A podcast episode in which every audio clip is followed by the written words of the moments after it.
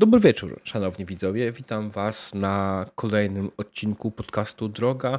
Podcastu, w którym rozmawiamy o komputerowych grach RPG. I dzisiaj porozmawiamy o wspaniałym dziele genialnego studia Troika Games, czyli o Vampire The Masquerade Bloodlines. I oczywiście to jest Vampire dwukropek The Masquerade myślnik Bloodlines. To jest taki piękny zapis, e, który zawsze uwielbiam, jak go piszę. Jak zwykle, jako że to jest podcast Droga, przed wyruszeniem w drogę należy zebrać drużynę, e, zebrałem dzisiaj drużynę i dzisiaj e, w mojej drużynie zasiada szatan.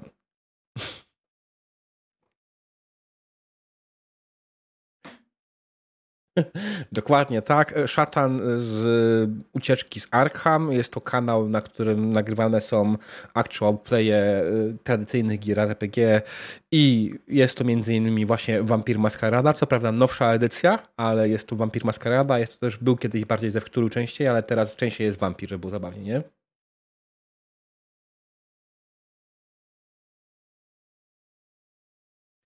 E, czekaj, nie słychać cię. Uwaga, uwaga. E, ja będę musiał, będziemy musieli wejść jeszcze raz, bo mam coś zjebanego. E, a...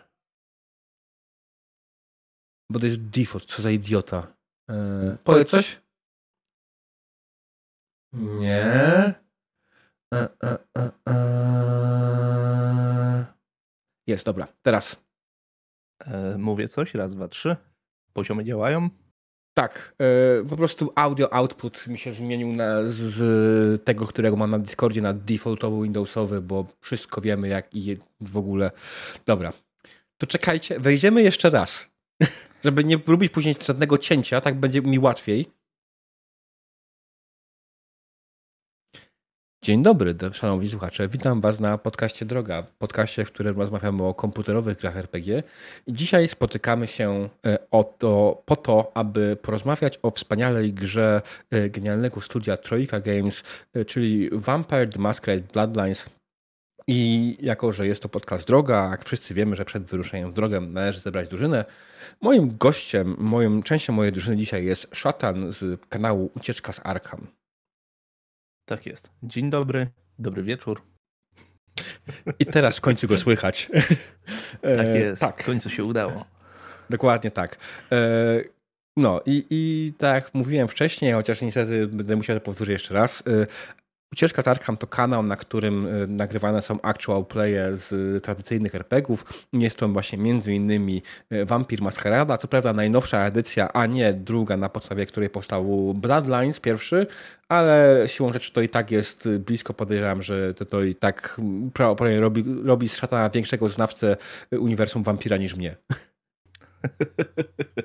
No, też za znawcę się nie, nie uważam, bo to, to jest proces oczywiście, droga powiedzmy do nauki.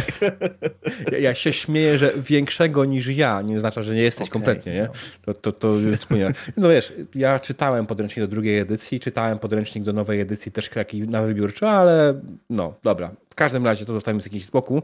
E, jesteś się dla mnie osobą też odpowiednią na odpowiednim miejscu, bo z tego co rozmawialiśmy, e, spędziłeś duży kawałek swojego życia na Bloodlinesach, więc akurat będzie e, spoko. Będzie, będzie myślę dobrze. No i oczywiście, drodzy widzowie, wy jesteście częścią naszej drużyny, więc jak jesteście z nami na żywo, to zapraszamy do udzielania się, do pisania, do dzielenia się swoimi wspomnieniami z wampirem maskaradem, maskaradą Bloodlines krwiowięzy? Krwiolinie? Krwiolinie. Więzy krwi? Krwiolinie, będzie lepiej. E, tak, e, złe tłumaczenia to moja specjalność. Chociaż mam, mam konkurencję w postaci innych paru ten, ale nieważne. E, ale dobra, zanim, zanim zaczniemy rozmawiać o naszej wspaniałej grze, to chciałbym nas lekko rozgrzać delikatnie, więc powiedz mi, co RPGowego, i to mam na myśli, mam na myśli komputerowe RPG, co RPGowego ostatnio ogrywasz? Nie zgadnę, to jest Baldur. Tak jest, dokładnie tak. Aczkolwiek, aczkolwiek chciałbym powiedzieć, że robię to dopiero trzeci dzień, bo okay. i tak się złamałem wcześniej, bo plan był, żeby kupić go sobie dopiero na okres świąteczny i żeby go przejść e, ze znajomymi we czwórkę od razu. Jezus. Złamałem się. Zacząłem oglądać materiały i stwierdziłem, mm, mm, to musi być to. To jest ostatnio bardzo zabawne, bo ten rok jest absolutnie zdominowany przez Baldura, więc co zapraszam gościa, To mówimy o Baldurze. Bo tak jakoś no, wyszło, ja że no.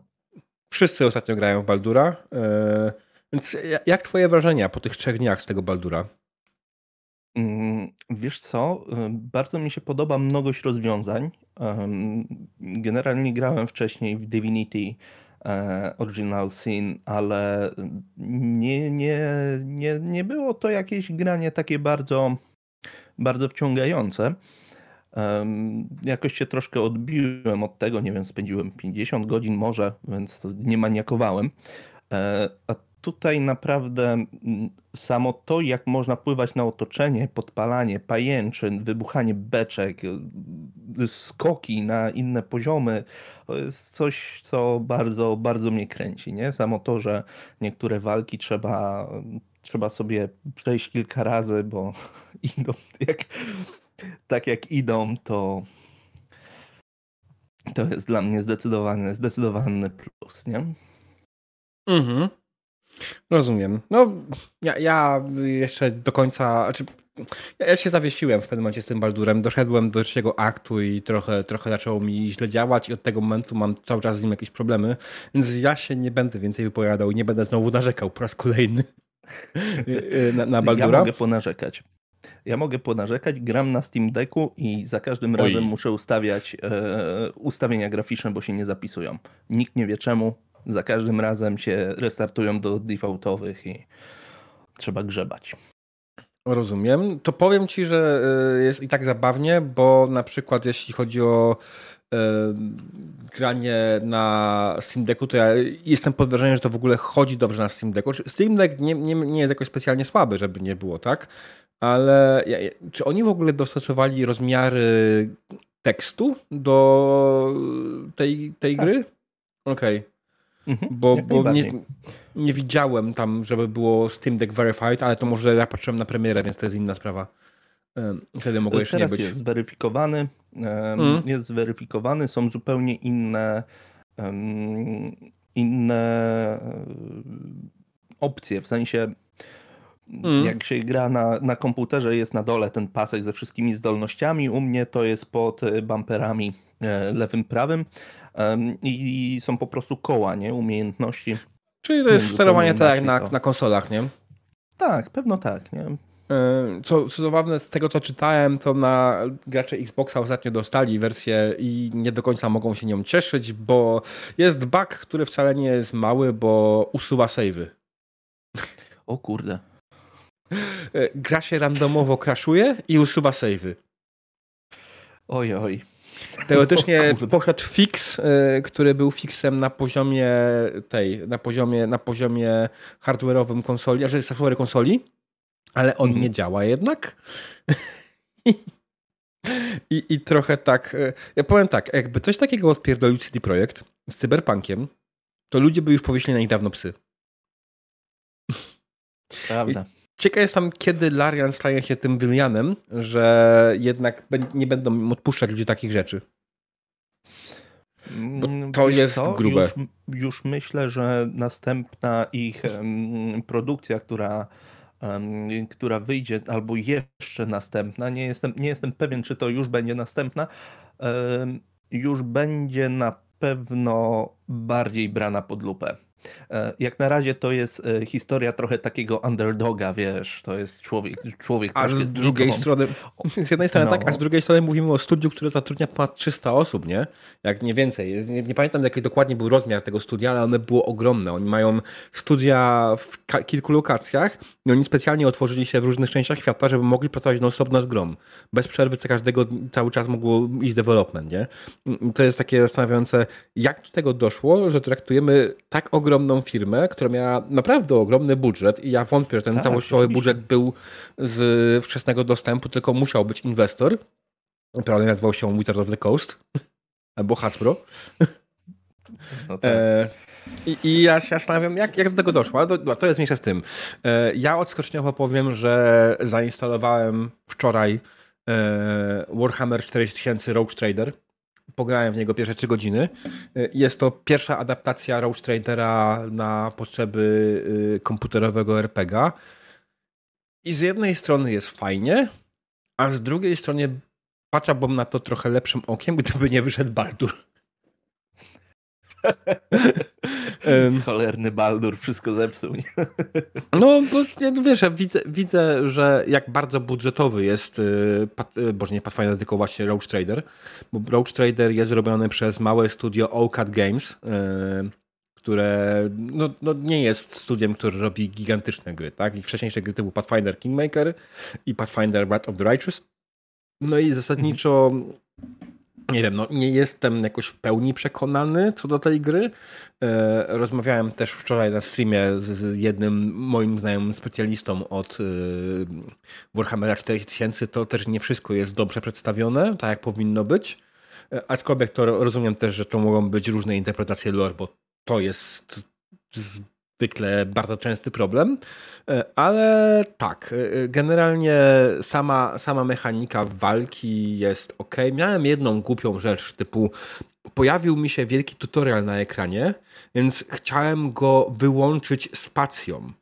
E, otóż w tym momencie byłem w trakcie walki, więc spacja pominęła turę mojej postaci. O nie. I później przeskoczyłem na kolejną i znowu nacisnąłem spację i znowu pominąłem i tak przeskoczyłem całą kolejkę. Wiesz, z jednej strony nic strasznego, bo to początek gry, a później później masz, yy, wiesz, mogłoby to być bardziej bolesne, no bo to są jakbym grał na wyższym poziomie, to się pewnie już zginął, nie? O, może tak. No tak. Gram na normalu, więc jeszcze jest tam wiele akceptowalnie, ale no. Nie jest to coś, czego bym się spodziewał. Nie, nie chciałbym takich e, rzeczy widzieć później. To są raczej takie może drobnostki, ale bardzo wkurwiające. Może nie tak jak kasujący się save, bo jakby mi się teraz skasował save z Baldura, to myślę, że bym do niego nie wrócił przez najbliższe 5 lat.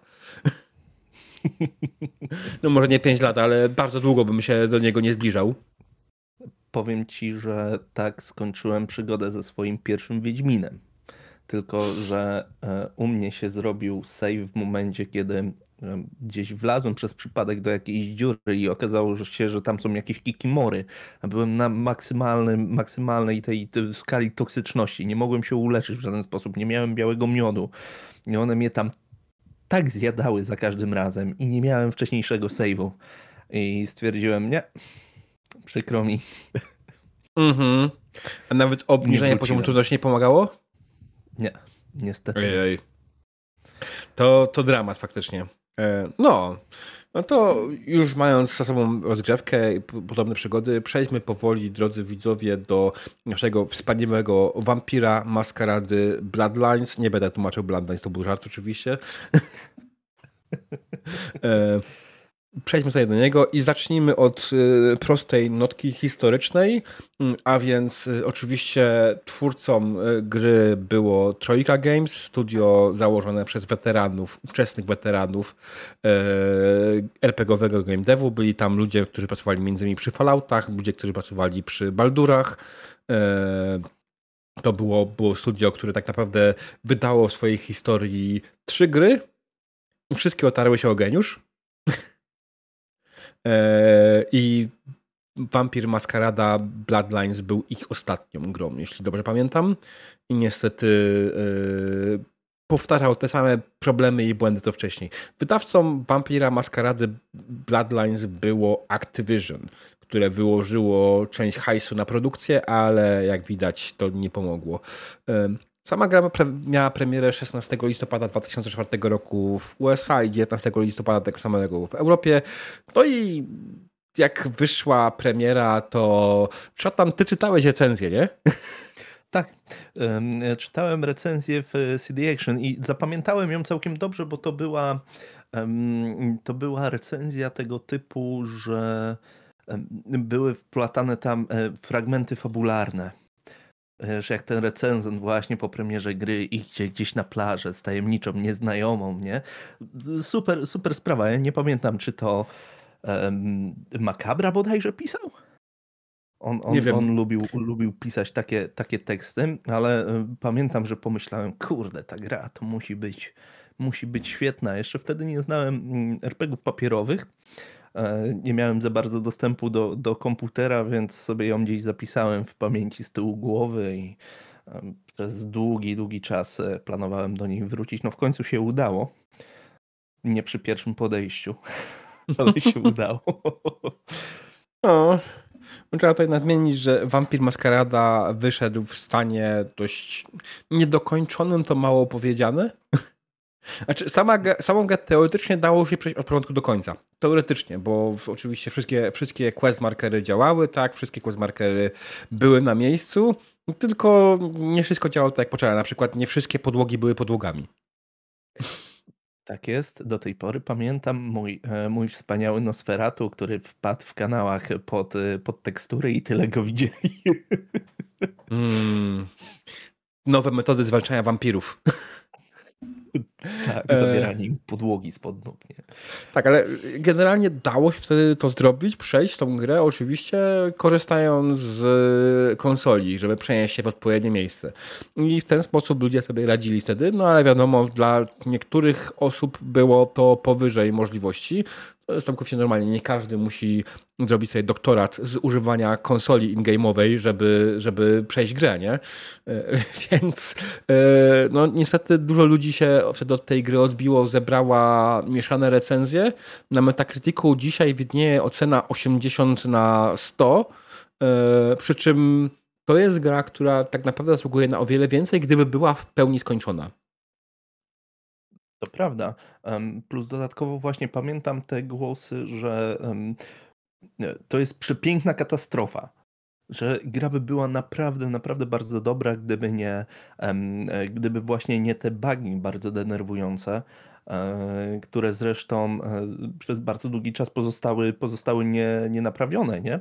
bo studio przestało istnieć rok po premierze bodajże. Nie?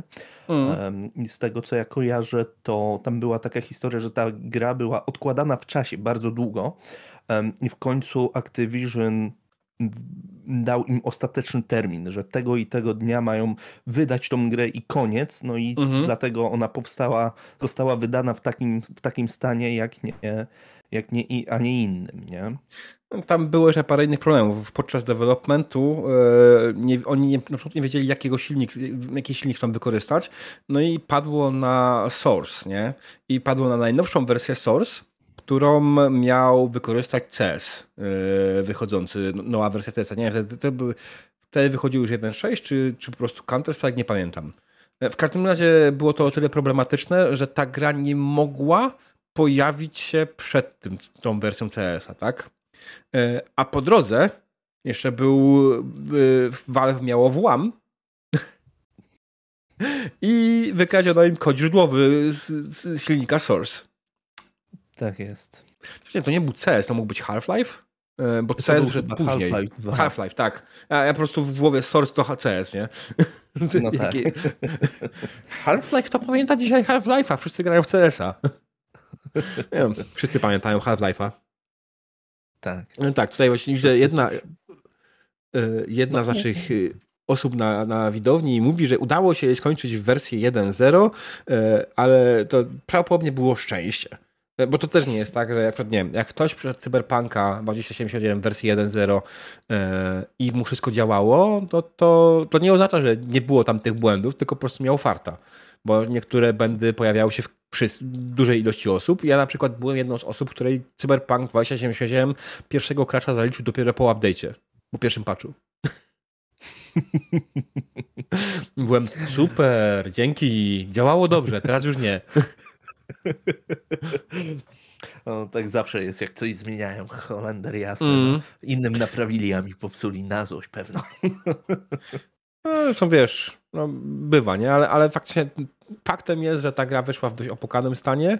Dzisiaj da się w nią grać tak naprawdę głównie dzięki fanowskiemu patchowi. E, unofficial patch. Mówimy o wampirze już teraz, nie, nie tak, wracamy do wampira. Tak, wróciłem do wampira. Dość płynnie. W ogóle nie mówiąc o tym. Więc dzisiaj, dzisiaj faktycznie można grać tego wampira korzystając z unofficial patcha i co jest zabawne, o tym rozmawialiśmy, Szatan mówi, że jakoś ściągał, ale tak naprawdę sam taki podstawowy unofficial patch, który daje poprawki do e, cyber... do, do, do Wiedźmina, do, kurwa, do wampira.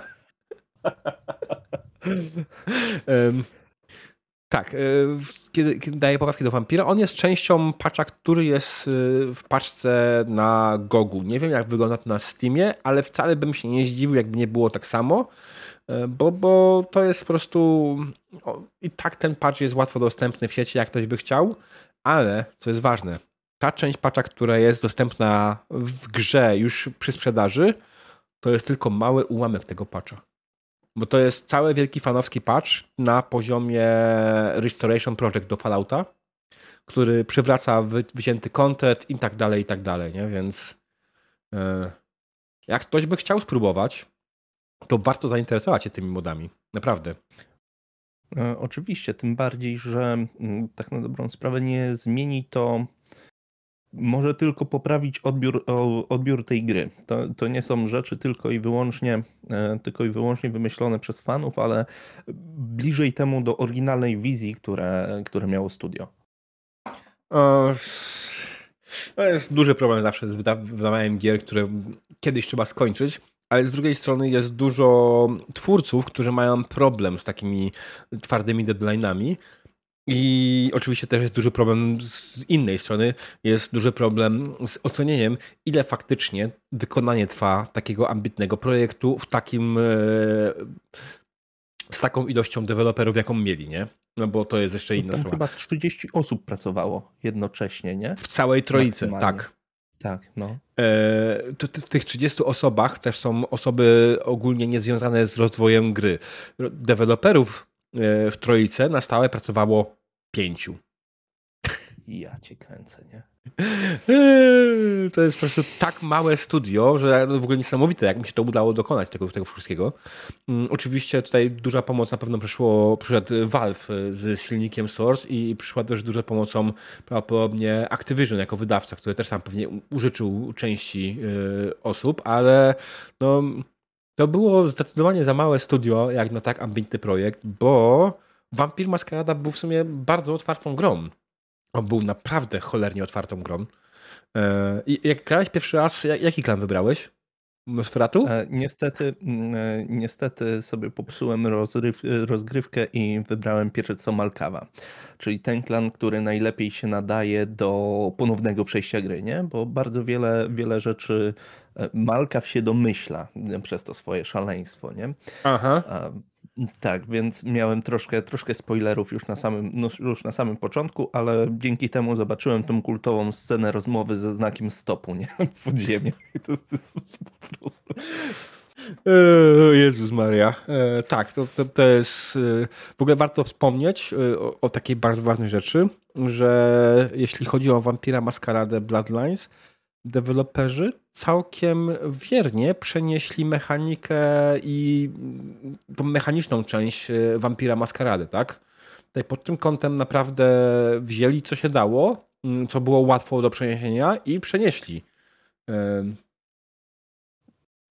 to prawda, a teraz e, zanim zaczęliśmy, zaczęliśmy się łączyć, ja sobie porównałem mniej więcej karty postaci, e, postaci z wersji z trzeciej edycji Revisit, mhm. bo była najbliżej daty wydania mhm. Bloodlinesa i tak na dobrą sprawę to jedyne czego brakuje to kilku umiejętności, a cała podstawowa mechanika, wszystkie atrybuty, wszystko to jest. Nie? To, to jest niesamowite z tymi umiejętnościami to może nawet lepiej, że niektórych nie próbowali przenieść. w Wampirze tak. miałeś takie absurdy jak e, umiejętność chodzenia. Czy tak naprawdę to było atletyka, e, która po prostu jak mhm. miałeś ją na dwie kropki bodajże, to dopiero mogłeś normalnie chodzić. Tak było opisane, no tak. ja nie żartuję. E, dokładny stat brzmi, że możesz chodzić i rzuć gumę jednocześnie. No tak, to był, to był ten czas, kiedy było bardzo, e, bardzo wszystko luźne, luzackie, no. Mm. To, to, to prawda, było coś takiego, no. E, a czy, żeby nie było, ja tutaj oczywiście z tego trochę nabijam, nikt tak nie grał tak naprawdę, e, bo nie każda postać musiała posiadać tą umiejętność, ale było to zrobione w taki sposób, taki obraz był, jakby ktoś traktował to bardzo bezpośrednio, bardzo dokładnie, to by się okazało, że po prostu osobami, które, bo tak, nie, jestem niemal pewny, że to była atletyka, nie posiadające tej umiejętności na dwójkę, po prostu nie dałoby się grać, no bo nie mógłbyś chodzić i robić inne rzeczy na raz. jest podstawową umiejętnością każdego człowieka, do cholery jasnej. Człowieka, tak, wampira niekoniecznie, no wiesz. Mm. Tak, ale więc y, może tak, klany. Mówiłeś sam, zacząłeś od Malkawa. Malkaw to klan, który zdecydowanie pokazuje jakichś szaleńców. Tutaj właśnie e, Devian, e, może Devian, tak. Nie, niech będzie Devian. Pisze, że dzisiaj z dużymi wątpliwościami patrzę na takie traktowanie Mental Derwent. Wiem, że to jesteś ty, Deva, ale używasz innego nika, więc nie wiem, czy chcesz go używać teraz, czy ten. Dude, diabeł, no weź. E, dobra. Abstrahując, yy, tutaj faktycznie jest faktycznie, tutaj jest to bardzo specyficzne przedstawienie yy, problemów mentalnych. Wydaje mi się, że nie powinniśmy traktować w ten sposób malkawów, bo to jest wtedy faktycznie wchodzimy w to, czy osoby z, z chorobami psychicznymi, yy, jak je traktować w normalnym świecie. Tutaj przecież malkawy tak naprawdę faktycznie były przedstawione jako ci chorzy psychicznie. E, taki, taki był ich opis bodajże. Tak, ale że malkawy mają, mają generalnie skłonności do właśnie chorób psychicznych, tak? I one się objawiają y, przez tą ich klątwę krwi, właśnie mają, to jest przenoszone, jakby to jest w ogóle jakiś ewenement. Tylko w, nie wiem jak było w poprzedniej edycji, ale w piątce jest to powiedziane w ten sposób, że nie wiadomo, czy są to rzeczy, które się działy gdzieś pod powierzchnią i które Malkawy inne jakoś potencjalnie dostrzegają dzięki swojej wrodzonej wrażliwości. Czy to są rzeczy, które rzeczywiście się przenoszą wraz z krwią, nie? Czy to jest, czy to jest rzeczywiście ich klątwa? Ha, to jest dobre pytanie. Oczywiście nie będziemy to wnikać tutaj konkretnie aż tak bardzo w lore e, samego Wampira Maskarady. Zwłaszcza, że ten lore między piątą a. Mm, w to jest druga revise, tak naprawdę edycja, e, nie tak, trzecia tak, revise. Tak, tak, no.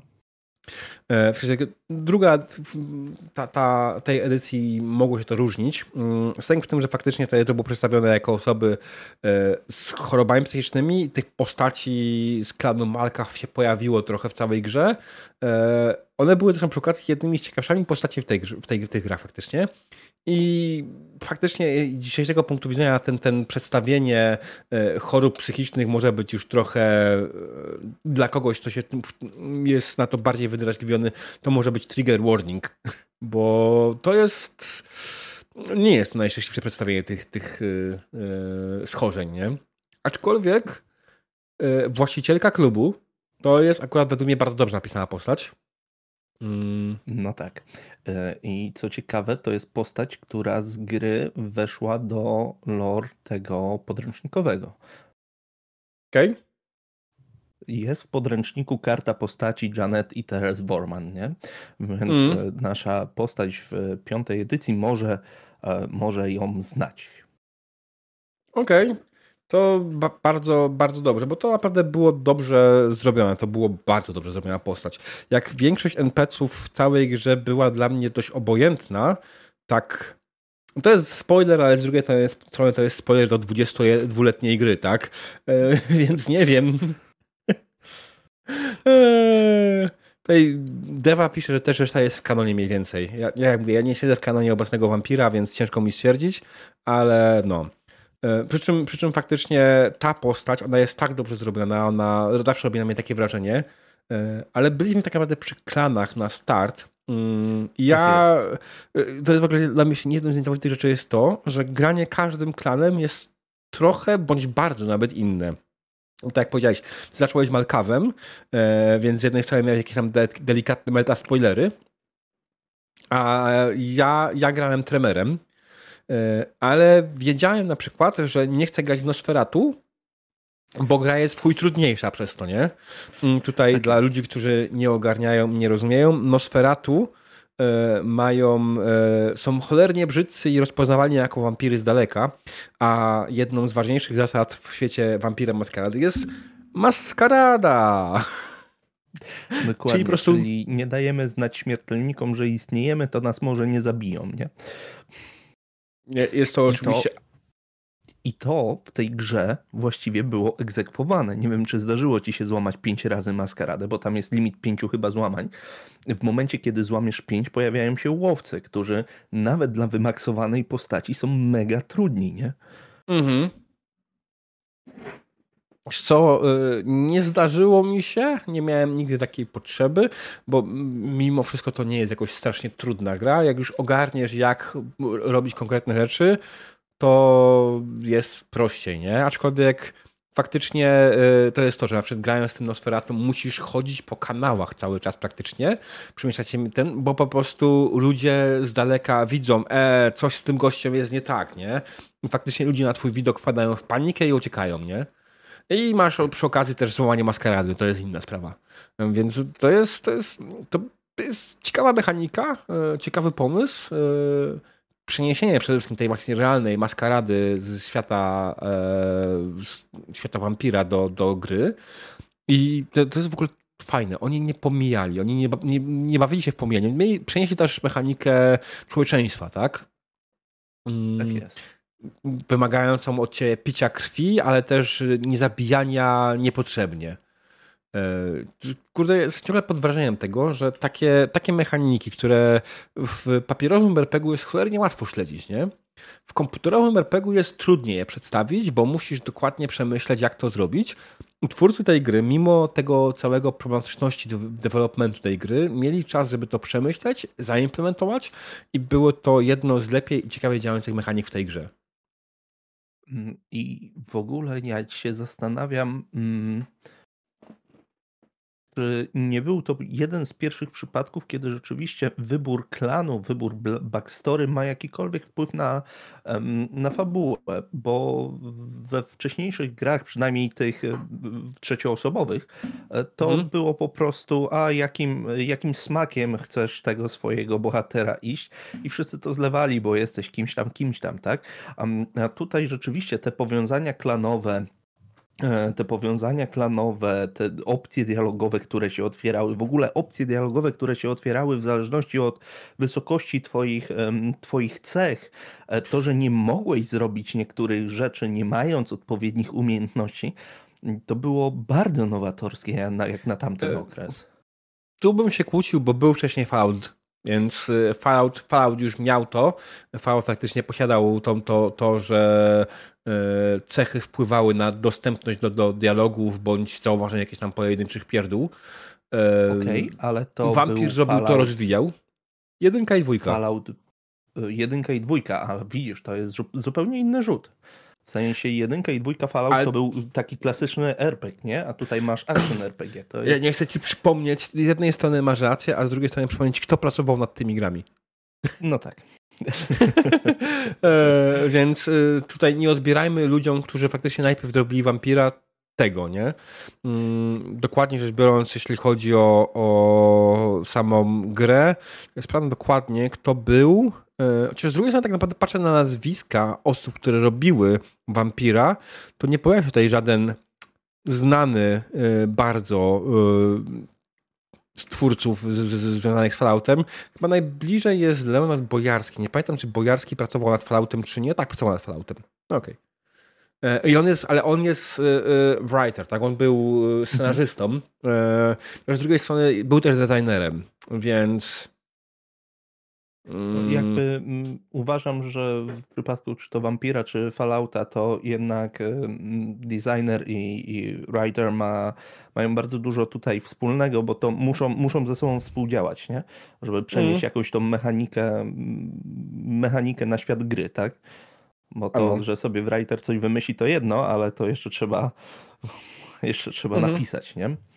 No, tak, że wiesz, designer, e, designer to, to też jest inna forma. Designer w game devie to jest osoba, która tak naprawdę nie zna się na programowaniu, nie? To jest bardziej osoba, która wymyśla rzeczy, które mają być do zrobienia. No i wiesz, przy tym całym, e, jak patrzę na Wikipedię, muszę sprawdzić gdzieś indziej, pokazuje mi jednego programistę, nie? e, więc czekaj, Moby Games. Na Moby Games powinno być e, jak najbardziej e, nie, jest ich więcej, o, Tim Kane, dobra, nagle tutaj się robi tego więcej. Generalnie jak wchodzisz na... Bo jest... Ha, widzisz, i, i to jest też to. Yy w wielu miejscach powtarza się to właśnie, że tam było ich pięciu. Ja teraz przychodzę na Wikipedię, znaczy na, na Moby Games, taki serwis, który zajmuje się tym mm -hmm. i jak patrzę, tam w kredytach wpisane jest 316 osób, z czego 275 to deweloperzy, a 41 to podziękowania. no nagle zmienia postać rzeczy, nie? no tak. Przy czym jest tutaj oczywiście całkiem sporo oczywiście aktorów głosowych, którzy brali w tym udział, bo to jest inna sprawa, widzę też bardzo znane nazwiska e, aktorów głosowych. Jest na przykład Johnny DiMaggio. E, jak ktoś nie kojarzy, to bardzo polecam zapoznać się z twórczością tego pana. To jest bardzo, bardzo dobry aktor głosowy, który jeśli chodzi o gry wideo, może mniej, ale w animacji był wielokrotnie występował, choćby z głosem Bendera z Futuramy. Akurat, akurat zacząłem oglądać ponownie Futuramy od początku. Mm. E, tak, więc y, no tego, tego, tego ludzi tutaj prostu jest więcej. Jest faktycznie jakiś oddział ludzi pracujących y, z White Wolfa, wtedy jeszcze istniejącego, tak. Fakt, fakt faktem, że jest też dużo osób związanych z, z Activision y, i, z innymi rzeczami, nie? E, więc trzeba by to przejść dokładnie pod tym kątem. Myślę, że po prostu w wielu miejscach kłamie się trochę yy, pod tym kątem, jak dużo osób tak naprawdę robiło tą grę, żeby może trochę, nie wiem, usprawiedliwić to, że nie wyszło zbyt dobrze na premierę, a tak naprawdę jest to wina tylko tego, tak jak mówili, że dostali po prostu twardy deadline, koniec, dziękuję, do widzenia. No tak. No ta gra też powstawała w bardzo długich bólach, nie? I zresztą nie zajęło im to e, roku, tak? Tylko oni naprawdę długo, długo na nią nad nią pracowali. E, to zresztą, zresztą bardzo dobrze widać na tych początkowych, początkowych etapach, e, gdzie e, Santa Monica jest bardzo dopracowanym dopracowanym aktem pod względem, pod względem fabularnym. Rzeczywiście tam się, tam się wszystko klei. Już Chinatown, już tak powiem ci, że nie zrobiło na mnie aż, tak, aż takiego wrażenia. Nie? Już tam mi czegoś, czegoś brakowało. Te pierwsze, pierwsze etapy pamiętam bardzo dobrze. Mhm. E, no i oczywiście, e, jeżeli mówimy o pierwszych etapach, nie możemy tu nie wspomnieć o etapie horrorowym typowo tym w hotelu, nie? Który, który dostał w ogóle jakąś nagrodę w tym roku, w którym ta gra wyszła. Prawda, to jakaś nagroda była e, rozdawana przez, przez czasopismo, więc może nie powiedzmy, że to Game of the Year, ale mm. jednak jako najlepszy najlepszy poziom e, w grze komputerowej w tym roku jak najbardziej taka nagroda się pojawiła, nie? Sprawdzam, czy jest gdzieś e, zobaczyć można, gdzie jakie nagrody gra dostała, bo na pewno można by to gdzieś wyśledzić ewentualnie, e, ale faktycznie ten, ten horror etap, ten etap w, w hotelu opuszczonym, on jest bardzo dobrze przygotowany. On co prawda, jak już grasz kolejny raz, to już jest nudny, no to jest jednak one shot, nie? Mm, za każdym razem później znowu to samo, za każdym razem. Nie ma tutaj za bardzo jakiejś specjalnej odmiany.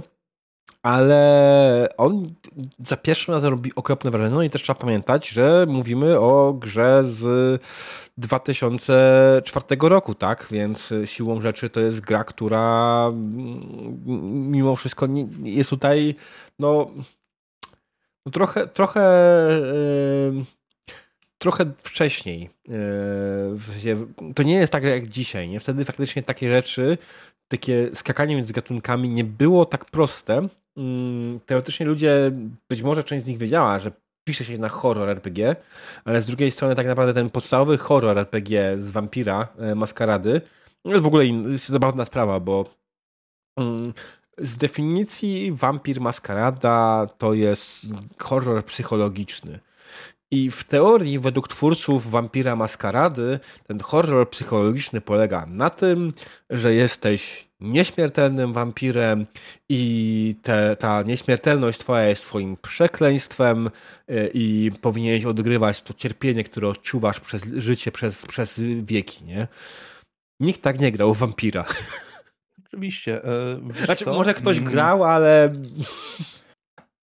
z tego, co ja kojarzę, teraz się to troszkę zmieniło, bo teraz jest to horror o tym, że jesteś bestią po to, żeby się bestią nie stać, nie? Że bardziej mm. nas postawiono na te, na te picie krwi, dlatego jest ta cała maskarada i udawanie człowieka, żeby właśnie nie dać tej bestii, która siedzi w każdym wampirze, e, w każdym wampirze wygrać.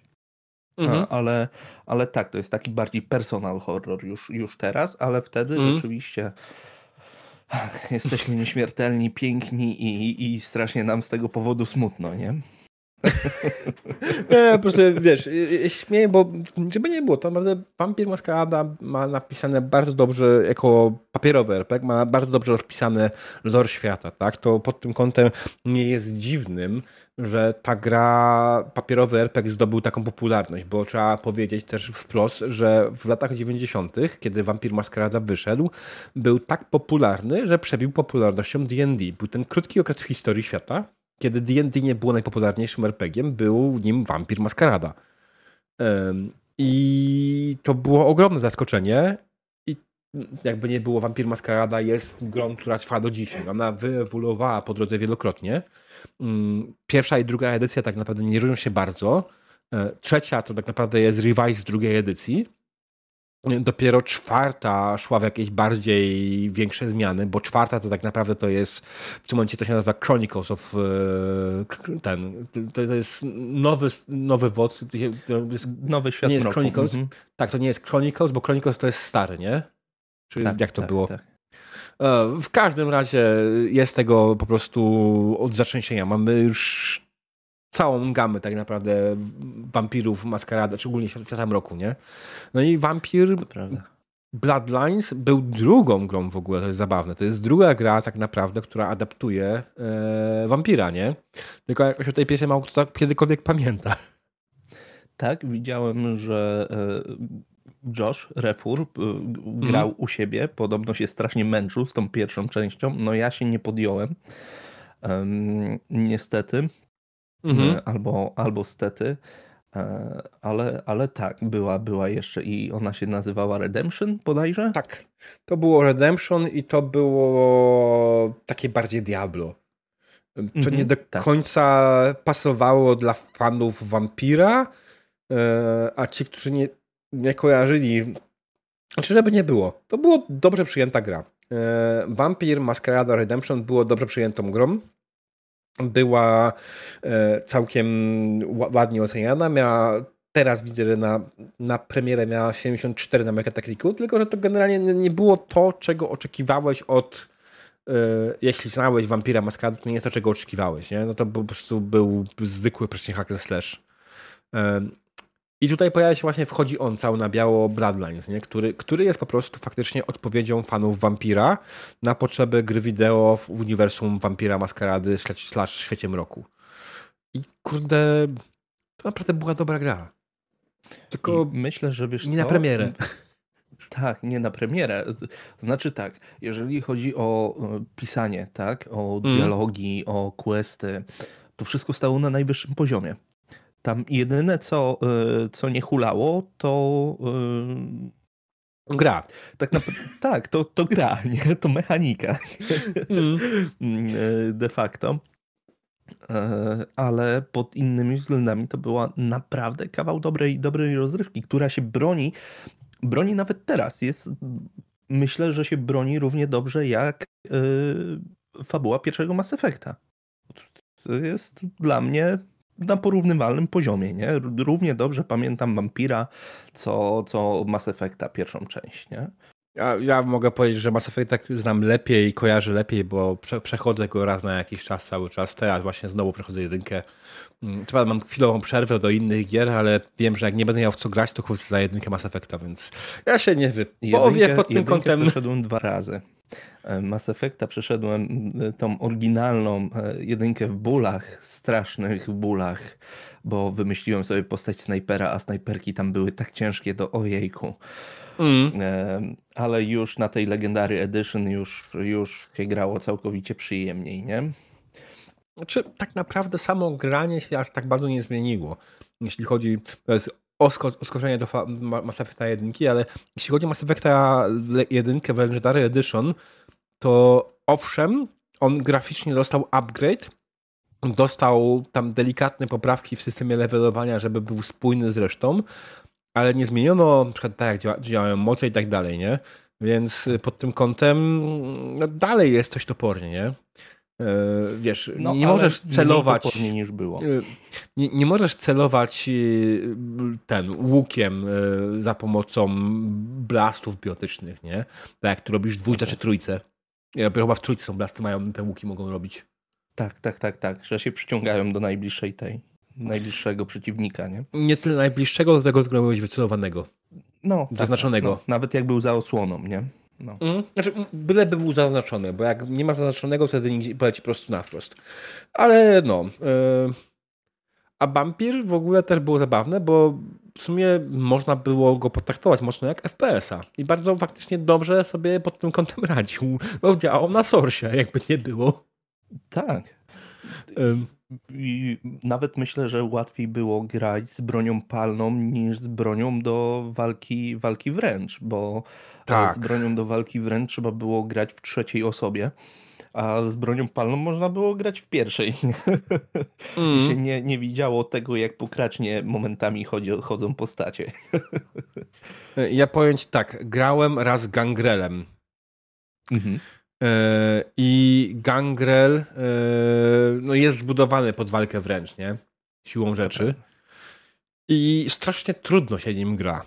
Bo kiedy ty biegasz sobie i zabijasz tam tych pojedynczych przeciwników, to reszta w ciebie po prostu napierdala. Ty nie możesz się kryć, bo musisz bić innych, tak? Więc jesteś cały czas wystawiony. Nawet jak masz tam jakieś dobre zbroje i tak dalej, pancerze i inne cholerstwa, to i tak pod tym kątem no jest o wiele trudniej. Mm. Dlatego najłatwiej chyba gra mi się Tremer właśnie, bo Tremer poza tym, że broń palna jest bardzo, bardzo dobrze dostosowana do Tremera, to jeszcze masz dodatkowo twoje, twoje dyscypliny, tak?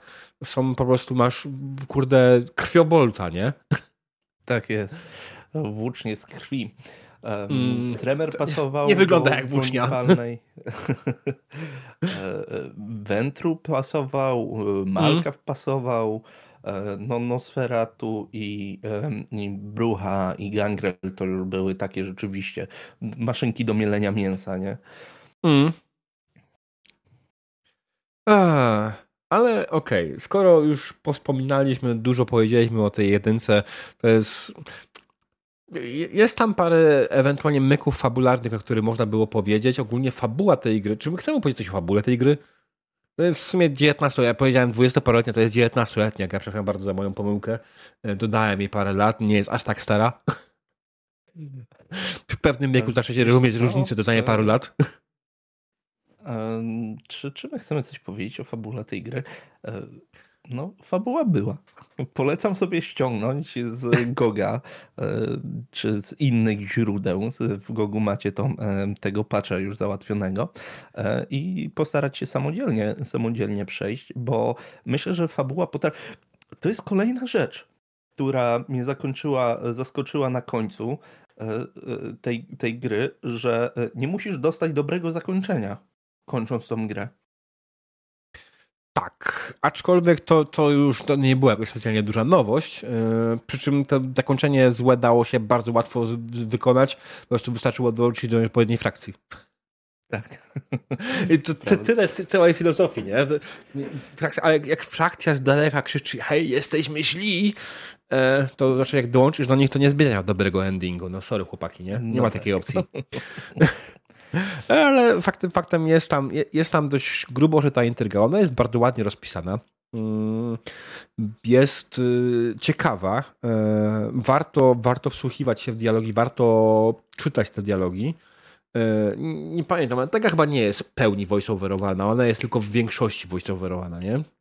Tak, w większości. Główne, główne postacie wampirów mają, e, mm. mają dialogi.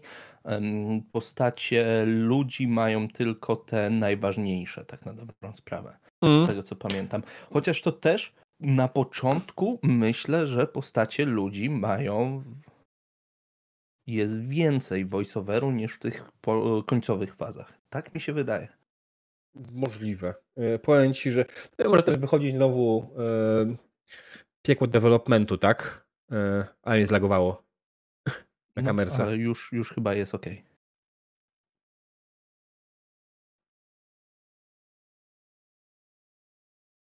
Żarty. eee, czekaj, czekaj. Alright. No. To zanim będziemy przechodzić gdzieś tam powoli do końca, mm, to jeszcze jest jedna rzecz, o której chciałbym porozmawiać.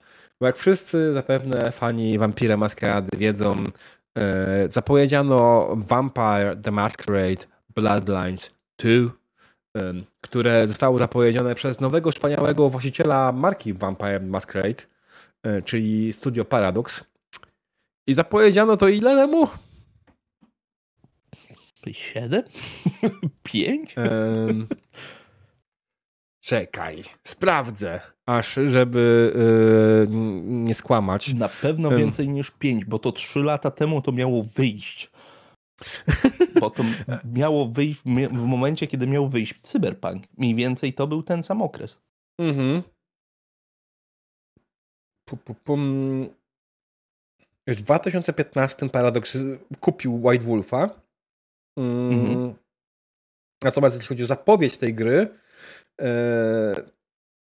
to był 2019 październik. Pierwszy zapowiedź było zapomniane w październiku 2019 e, i e, miało być, miało być tak, że miał faktycznie pracować nad tym Chris Avalon, miał wrócić jako kompozytor Rick Schaffer, i, i generalnie produkcją miało się zajmować Hardsuit Labs.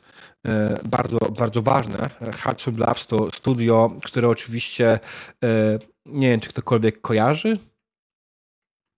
Co zrobili? Ja niestety nie więc możesz mi powiedzieć. A czat na pewno wie.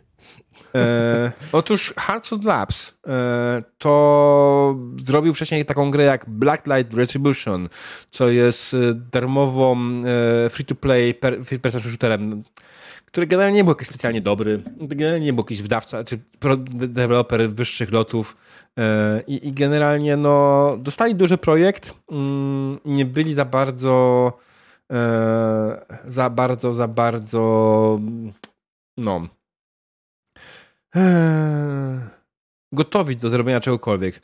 Oni teoretycznie zrobili trochę więcej rzeczy w całości. Oni tutaj widzę, jak wejdziesz na ich stronę, to pokażą, pokazują dużo tytułów, przy których pracowali, ale żaden nie był bezpośrednio ich z tego co mhm. widzę.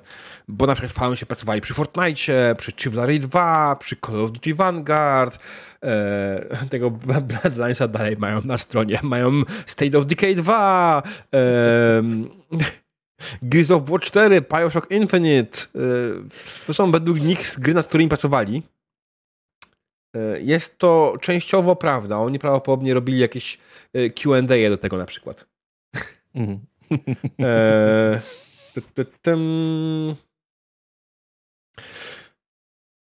w każdym razie tak. Hard, Hard Suit Labs zaczęło pracę nad Wampirem Maskaradą. Pokazano nam trailer, który jednocześnie rozbudził nasze zainteresowanie. Z drugiej strony wyglądał tak sobie. Niestety tak. Co cię najbardziej uderzyło w tym trailerze? Mówię o tym pierwszym, tym, tym yy, świątecznym. W sensie gościu w, w domu z, z ten choinką i innymi ozdobami z ludzi. O Jezu, yy, dobra. Bo tam była choinka, nie? Tak. To, to, hmm. Czy to można nazwać choinką? Tak, chyba tak. Czekaj, wiesz co? Aż sobie to wygooglam. Okej. Okay. E, ja, ja, mam w głowie, pamiętam cały czas, że na tym faktycznie, na tym e, trailerze jest choinka. E, ile w tym jest prawdy, nie wiem. E, ten, już sprawdźmy na szybko. Mm, gdzie on jest. Tylko muszę go znaleźć, bo faktycznie teraz, teraz znajduję te nowsze, już nie od y, nie od y, Hardsuit Labsów, tylko od no mm, yy, od nowego dewelopera. 2023. Jest, announcement trailer mam. Na kanale Xboxa. Tram, tram, tram, tam. Yy... A, to nie jest. Nie jest ten trailer. A może to jest ten trailer?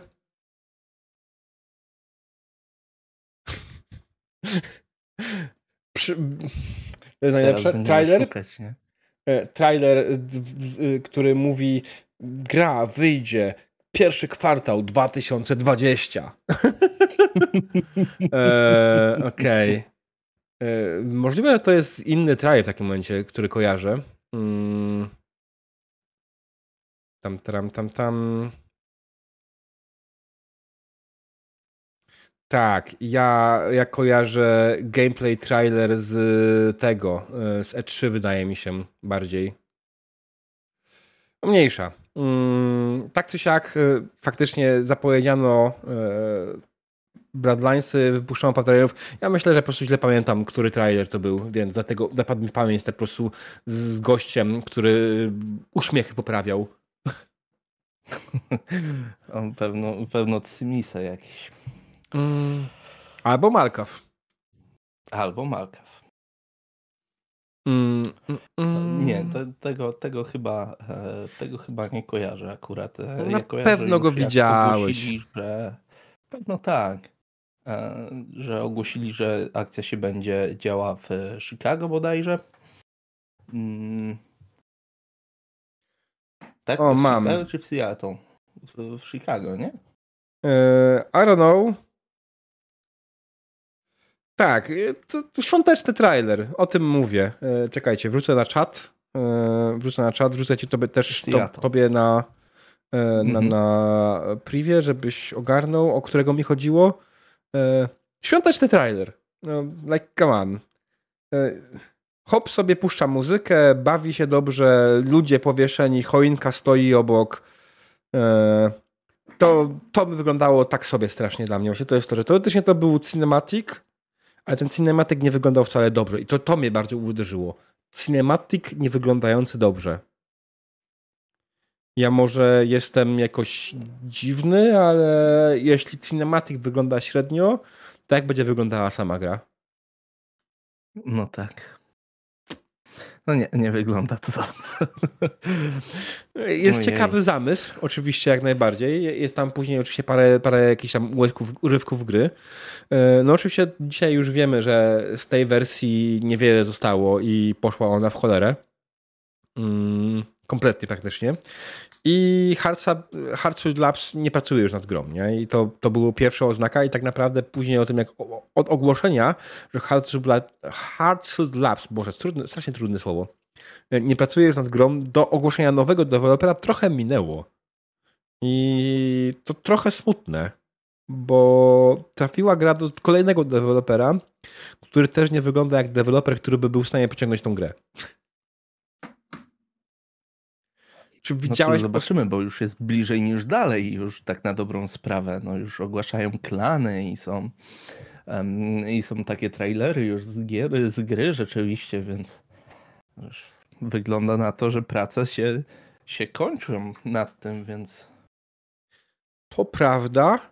E, jest to jak najbardziej pod tym kątem e, pozytywne.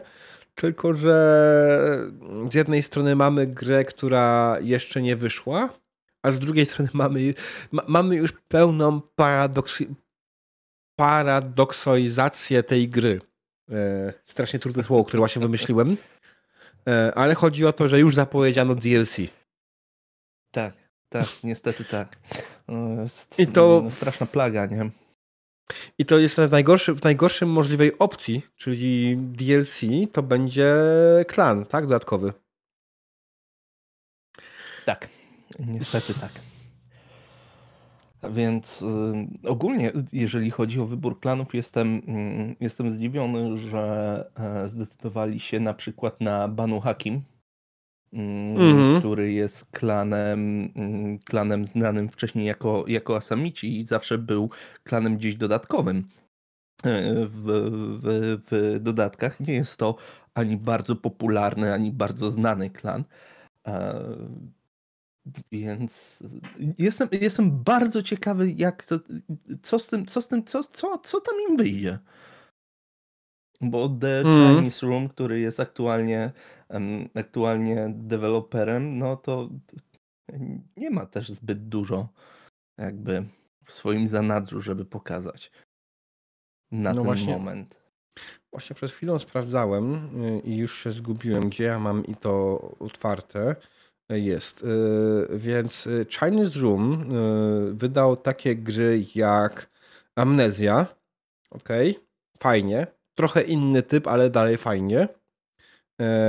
Nie, nie, nie główną tylko A Machine, A Machine for Pigs E, która, która jest generalnie jakąś tam kolejną częścią, może spin-offem. E, Everybody's Gone to Rapture to brzmi jak e, DLC do Bioshocka. A nie, to jest Dear Esther, ok.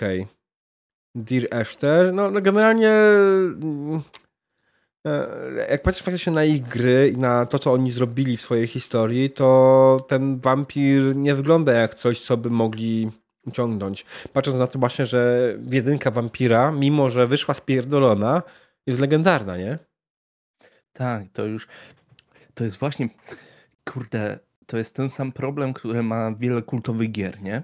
Że mm. czasem, e, czasem jest problem, żeby dorosnąć do butów, które sami sobie, sami sobie zrobiliśmy. Bardzo duży problem ma Heroes The Might and Magic, bo na przykład siódemka, która była bardzo mieszanie odebrana, ja uważam ją za bardzo udaną grę, przy której spędziłem masę godzin, e, a przez to, że była brana pod, przez pryzmat trójki, nigdy nie, za, nie otrzymała takiej, takiej miłości, jakby y, otrzymała, gdyby to myślę było nazwane inaczej. Jest to możliwe oczywiście, o to o czym mówisz, natomiast też e, jeśli chodzi o 7, z tego co pamiętam, one nie były aż tak dobrze e, zrobione. One miały swoje problemy i było też tam dużo błędów, które były w ogóle z dupy i były rzeczy takie jak kupiłeś sobie na Steamie yy, wersję gry, nie? Która miała być z, z DLC. Mhm, tak. Jakim DLC? Panie, nie mamy pana DLC i co pan nam zrobi, nie? I to, to spowodowało, myślę, że dużo ludzi było jeszcze bardziej wkurwionych na to, ale rozumiem, czy to jest kwestia Ubisoftu, który generalnie strasznie stara na tą markę, nie? Praktycznie, wiesz, jeśli chodzi o Heroesy, ostatnie dobre Heroesy były, były, to była piątka. Mm, ale też nawet też piątka. na początku spotkała mm. się z dość mocną krytyką, nie? Nie tak jak w czwórka która też nie była najgorsza. Czwórka była najlepsza, sorry. Ja uważam do dzisiaj, że czwórka jest najlepszą częścią gry. E, w przypadku Vampira Maskarady Bloodlines e, może być tak, dwójki, że nie będzie aż tak źle, bo z jednej strony to jest gra legendarna, którą się dobrze wspomina, mimo, mimo tego, że wyszła w takim stanie, jak wyszła, ale właśnie też z drugiej strony ludzie pamiętają, że nie wyszła w zbyt dobrym stanie, więc w sumie tak naprawdę połową sukcesu, który, który muszą, przed którym muszą stanąć ludzie z Chinese Room, chyba jest to, że oni muszą zrobić grę, która nie jest zjebana technologicznie. I już tak, mamy prawda. połowę sukcesu. A zwłaszcza... Chociaż z drugiej strony, też biorąc pod uwagę to, że oprócz Bloodlinesów wyszło też Shadow of New York i e, Swansong, które są świetnymi grami, jeżeli chodzi o fabułę, to jednak te oczekiwanie myślę, że może być dość wysokie, nie? Pod, ten, pod tym względem, względem fabularnym, bo to gry, które tak na dobrą sprawę są niszowe, bo to jest e, i niszowy gatunek, bo to jest tak, visual nowelki. Oper, ten, mm, nowela. Mm, mm. To jednak zebrały bardzo dużą, duże grono fanów i rzeczywiście są bardzo dobrze zrobione. Znaczy, z tym bardzo dużym gronem fanem bym uważał, bo jednak to w porównaniu z tym, w co się celuje przy. No, mimo wszystko obstawiałbym, że Vampire Masquerada Bloodline jest przynajmniej grą AA, nie? W sensie budżet jest naprawdę ogromny i, i zakładam, że, że to jest naprawdę duży budżet w porównaniu z tymi grami, więc tak naprawdę celujemy z miejsca w o wiele większe liczby niż w przypadku Swansonga czy, czy, czy Koterii, tak, Nowego Jorku. Tak, tak, tak. Um, no, ale jednak mimo wszystko te gry uważam, że i tak zebrały bardzo dużą grono fanów, jak na swój rozmiar. O, może tak. Mhm. Jak na swój rozmiar i swój gatunek, nie?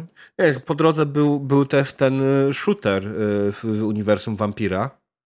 Um, tak, mam go. Um, nazywa się Bloodhunt i też jest całkiem fajny. On, on, już jest martwy, nie? Tak, w sensie mm, e, nie, nie jest w dalszym developmencie, to, mhm. to prawda, e, aczkolwiek jakieś przedmioty kosmetyczne, które tam możesz kupić za walutę in-game, dalej się pojawiają co jakiś czas. E, mhm. Są głosowania, głosowania fanów u nich na Discordzie, jaka, jaka mapa, jakie zasady i tak dalej. I też uważam, i, i to jest też ciekawe, że ta gra ma fabułę i ta ma, gra ma fabułę osadzoną w uniwersum rzeczywiście wampira, w, w mhm. wydarzeniach, które się dzieją lorowo i są, są w ogóle jednymi z najważniejszymi wydarzeń w Wampirze Piątce, czyli e, konklawę w Pradze i moment, kiedy Brucha bardzo krwawo oznajmiają, że nie będą już częścią Kamarilli, nie? No to jest no, tak, coś niesamowitego, nie? Pa patrzę na tego Blood Hunta i z jednej strony to, co mówisz, jest ciekawe, a z drugiej strony widzę, że niestety, jeśli chodzi o Blood Hunta, to jest to gra, która jest, przede wszystkim Blood Hunt jest Battle Royalem, nie? E, I w tak. tym momencie gra w niego 775 osób. To bardzo źle jak na Battle Royale. Um, to jest, to jest niestety to, że pod tym kątem to, to jest. Znaczy, tutaj był po prostu ciekawy skok, ciekawe, ciekawe yy, uderzenie, natomiast y, gra wyszła finalnie jako gra, wyszła w maju 2022 roku, co być może jak ktoś nie wie, to już trochę za późno jak na wypuszczanie Battle Royale'a. Jakby wydali go tak. kilka lat wcześniej, to może coś z tego by ugrali, ale na obecną chwilę przy rynku, którym mamy Fortnite'a, na rynku, na którym mamy Apex Legends, tak, i no, tego nieszczęsnego PUBG jeszcze, nie? E, to, to ciężko jest wybić się z taką grą, jakby nie było. No i dużo ludzi sprawdziło, no bo wiadomo, kolejna nowa gra i no nie pykło, nie? I tak naprawdę on stracił popularność, ta gra straciła w ciągu kilku miesięcy. Zaczęli w maju, w kwietniu e, na poziomie 29 tysięcy, a już później w wrześniu był tysiąc grających miesięcznie osób. No, eee... niestety tak. No, wiesz co, tam zabrakło troszkę, no generalnie nie ten gatunek, nie?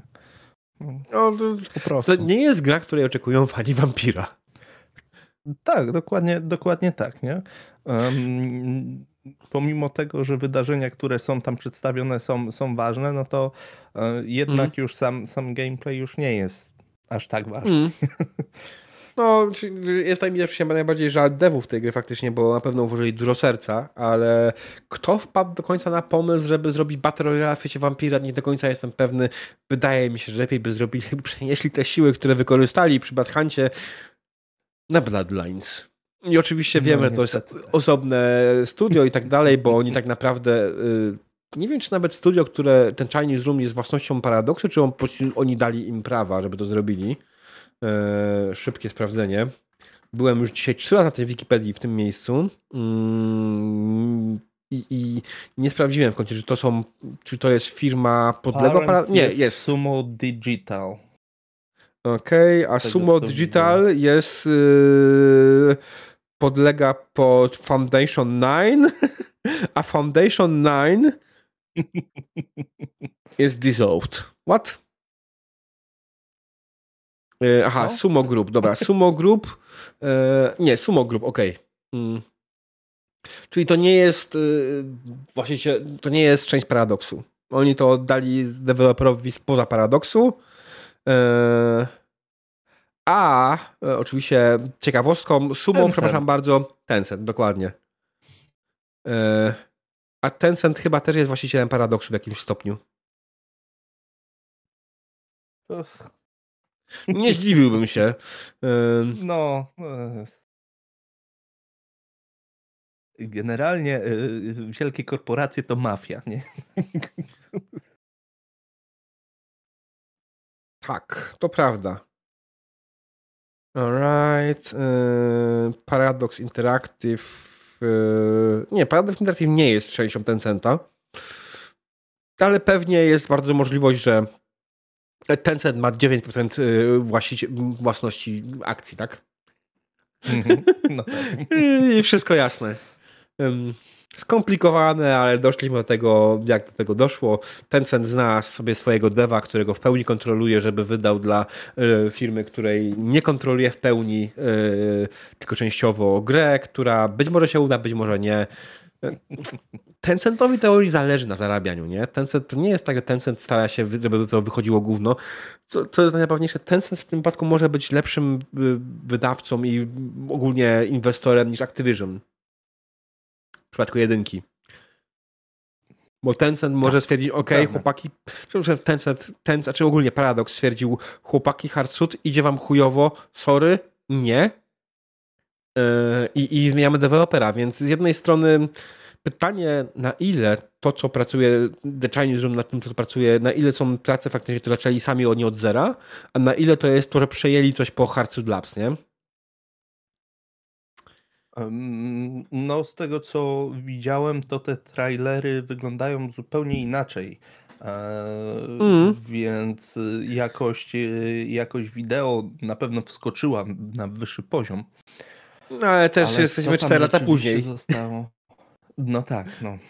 Więc ja myślę, że e, myślę, że mm, Bloodlines, myślę, że ogólnie cała, mm, cała branża e, bardzo dużo nauczyła się z przypadku cyberpunka.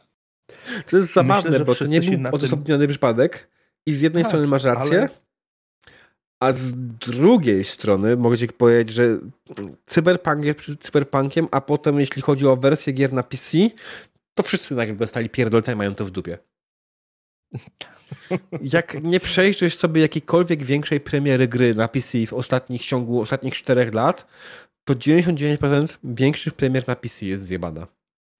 I nawet Baldur, który generalnie według mnie powinien w tym wczesnym dostępie pobyć jeszcze te dwa miesiące przynajmniej, e, żeby ogarnąć choćby tą, tą wydajność trzeciego aktu, nie? Mm, która dopiero niedawno faktycznie wskoczyła na, na tam, gdzie powinna.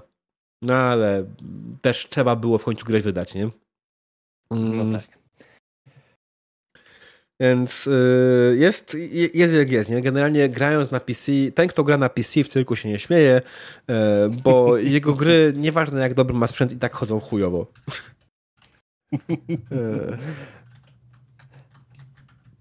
Nie wiem, całkiem serio. E, jest, jest, nie pamiętam, jaka duża premiera w ciągu ostatnich paru lat była ok na PC. -ta. E, te porty od Sony też są, kurde, jakieś kosmiczne. W ogóle naj, naj, najbardziej zabawny był chyba port e, Returnal, który mhm. zaśpiewali, że o, będzie wymagał 32 giga RAMu.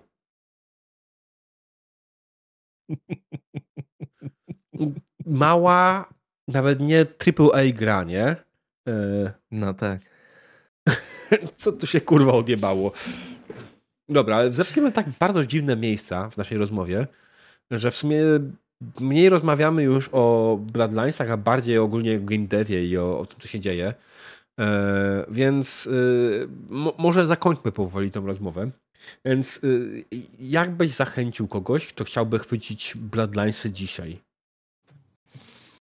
Hmm.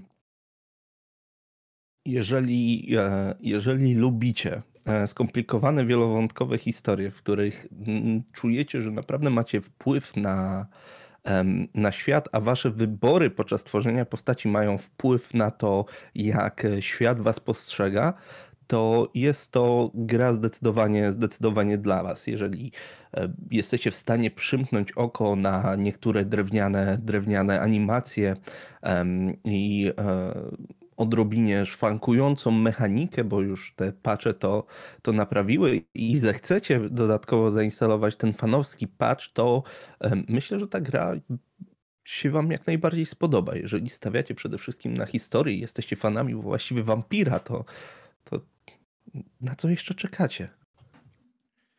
A jeśli nie jesteście fanami Vampira, warto mimo się zainteresować, bo jest to naprawdę jeden z kamieni milowych, jeśli chodzi o komputerowe RPG. Jeśli faktycznie ktoś miałby, miałby wymieniać y, gry, y, które zdefiniowały współczesny gatunek y, komputerowych RPGów, to zdecydowanie wśród nich znajdzie się właśnie Vampir Maskarada Bloodlines, mimo całego problemu z tym, jak wyszedł może, może te problemy, które właśnie wyszły przy tym, przy tym są najlepszą, najlepszą zachętą, że pomimo tego, jakie te problemy były, że ta gra stała mm. się kultowa, nie? No, to prawda. I, I, to jest też wa bardzo ważne jest to, że jest ona dzisiaj ogólnie łatwo dostępna, można ją legalnie kupić w wersji, która działa. To jest coś, czego my jako młodzi gracze nie mieliśmy. Znaczy, niektórzy ewentualnie nie, wtedy jeszcze nie mieli komputerów, tak jak powiedział Szatan, ale tak generalnie w momencie, kiedy ta gra się pojawiła na rynku, no po prostu nie mieliśmy gry, wersji, która działa.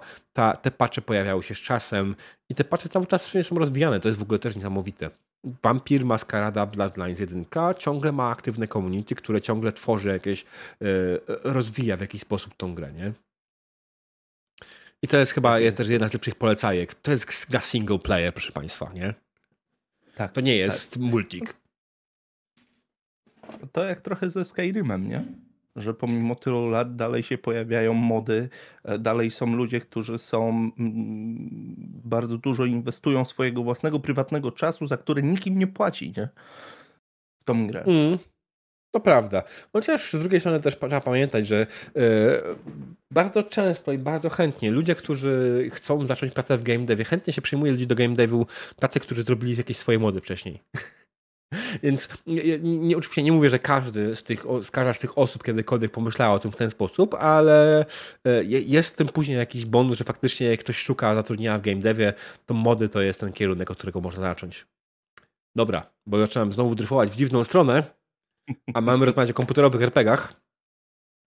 A tak naprawdę skończyliśmy. Powiedzieliśmy, co mieliśmy powiedzieć. Drodzy słuchacze, dziękuję Wam bardzo za obecność. E, bardzo miło, że wpadliście. Dzięki Natanie, że wpadłeś na, na tą rozmowę. Dziękuję e, za zaproszenie. Też nie ma za co. Mm, bardzo, bardzo miło się rozmawiało, nawet jeśli nie było pełnego, pięknego planu. To co? Drodzy słuchacze, do usłyszenia. Cześć.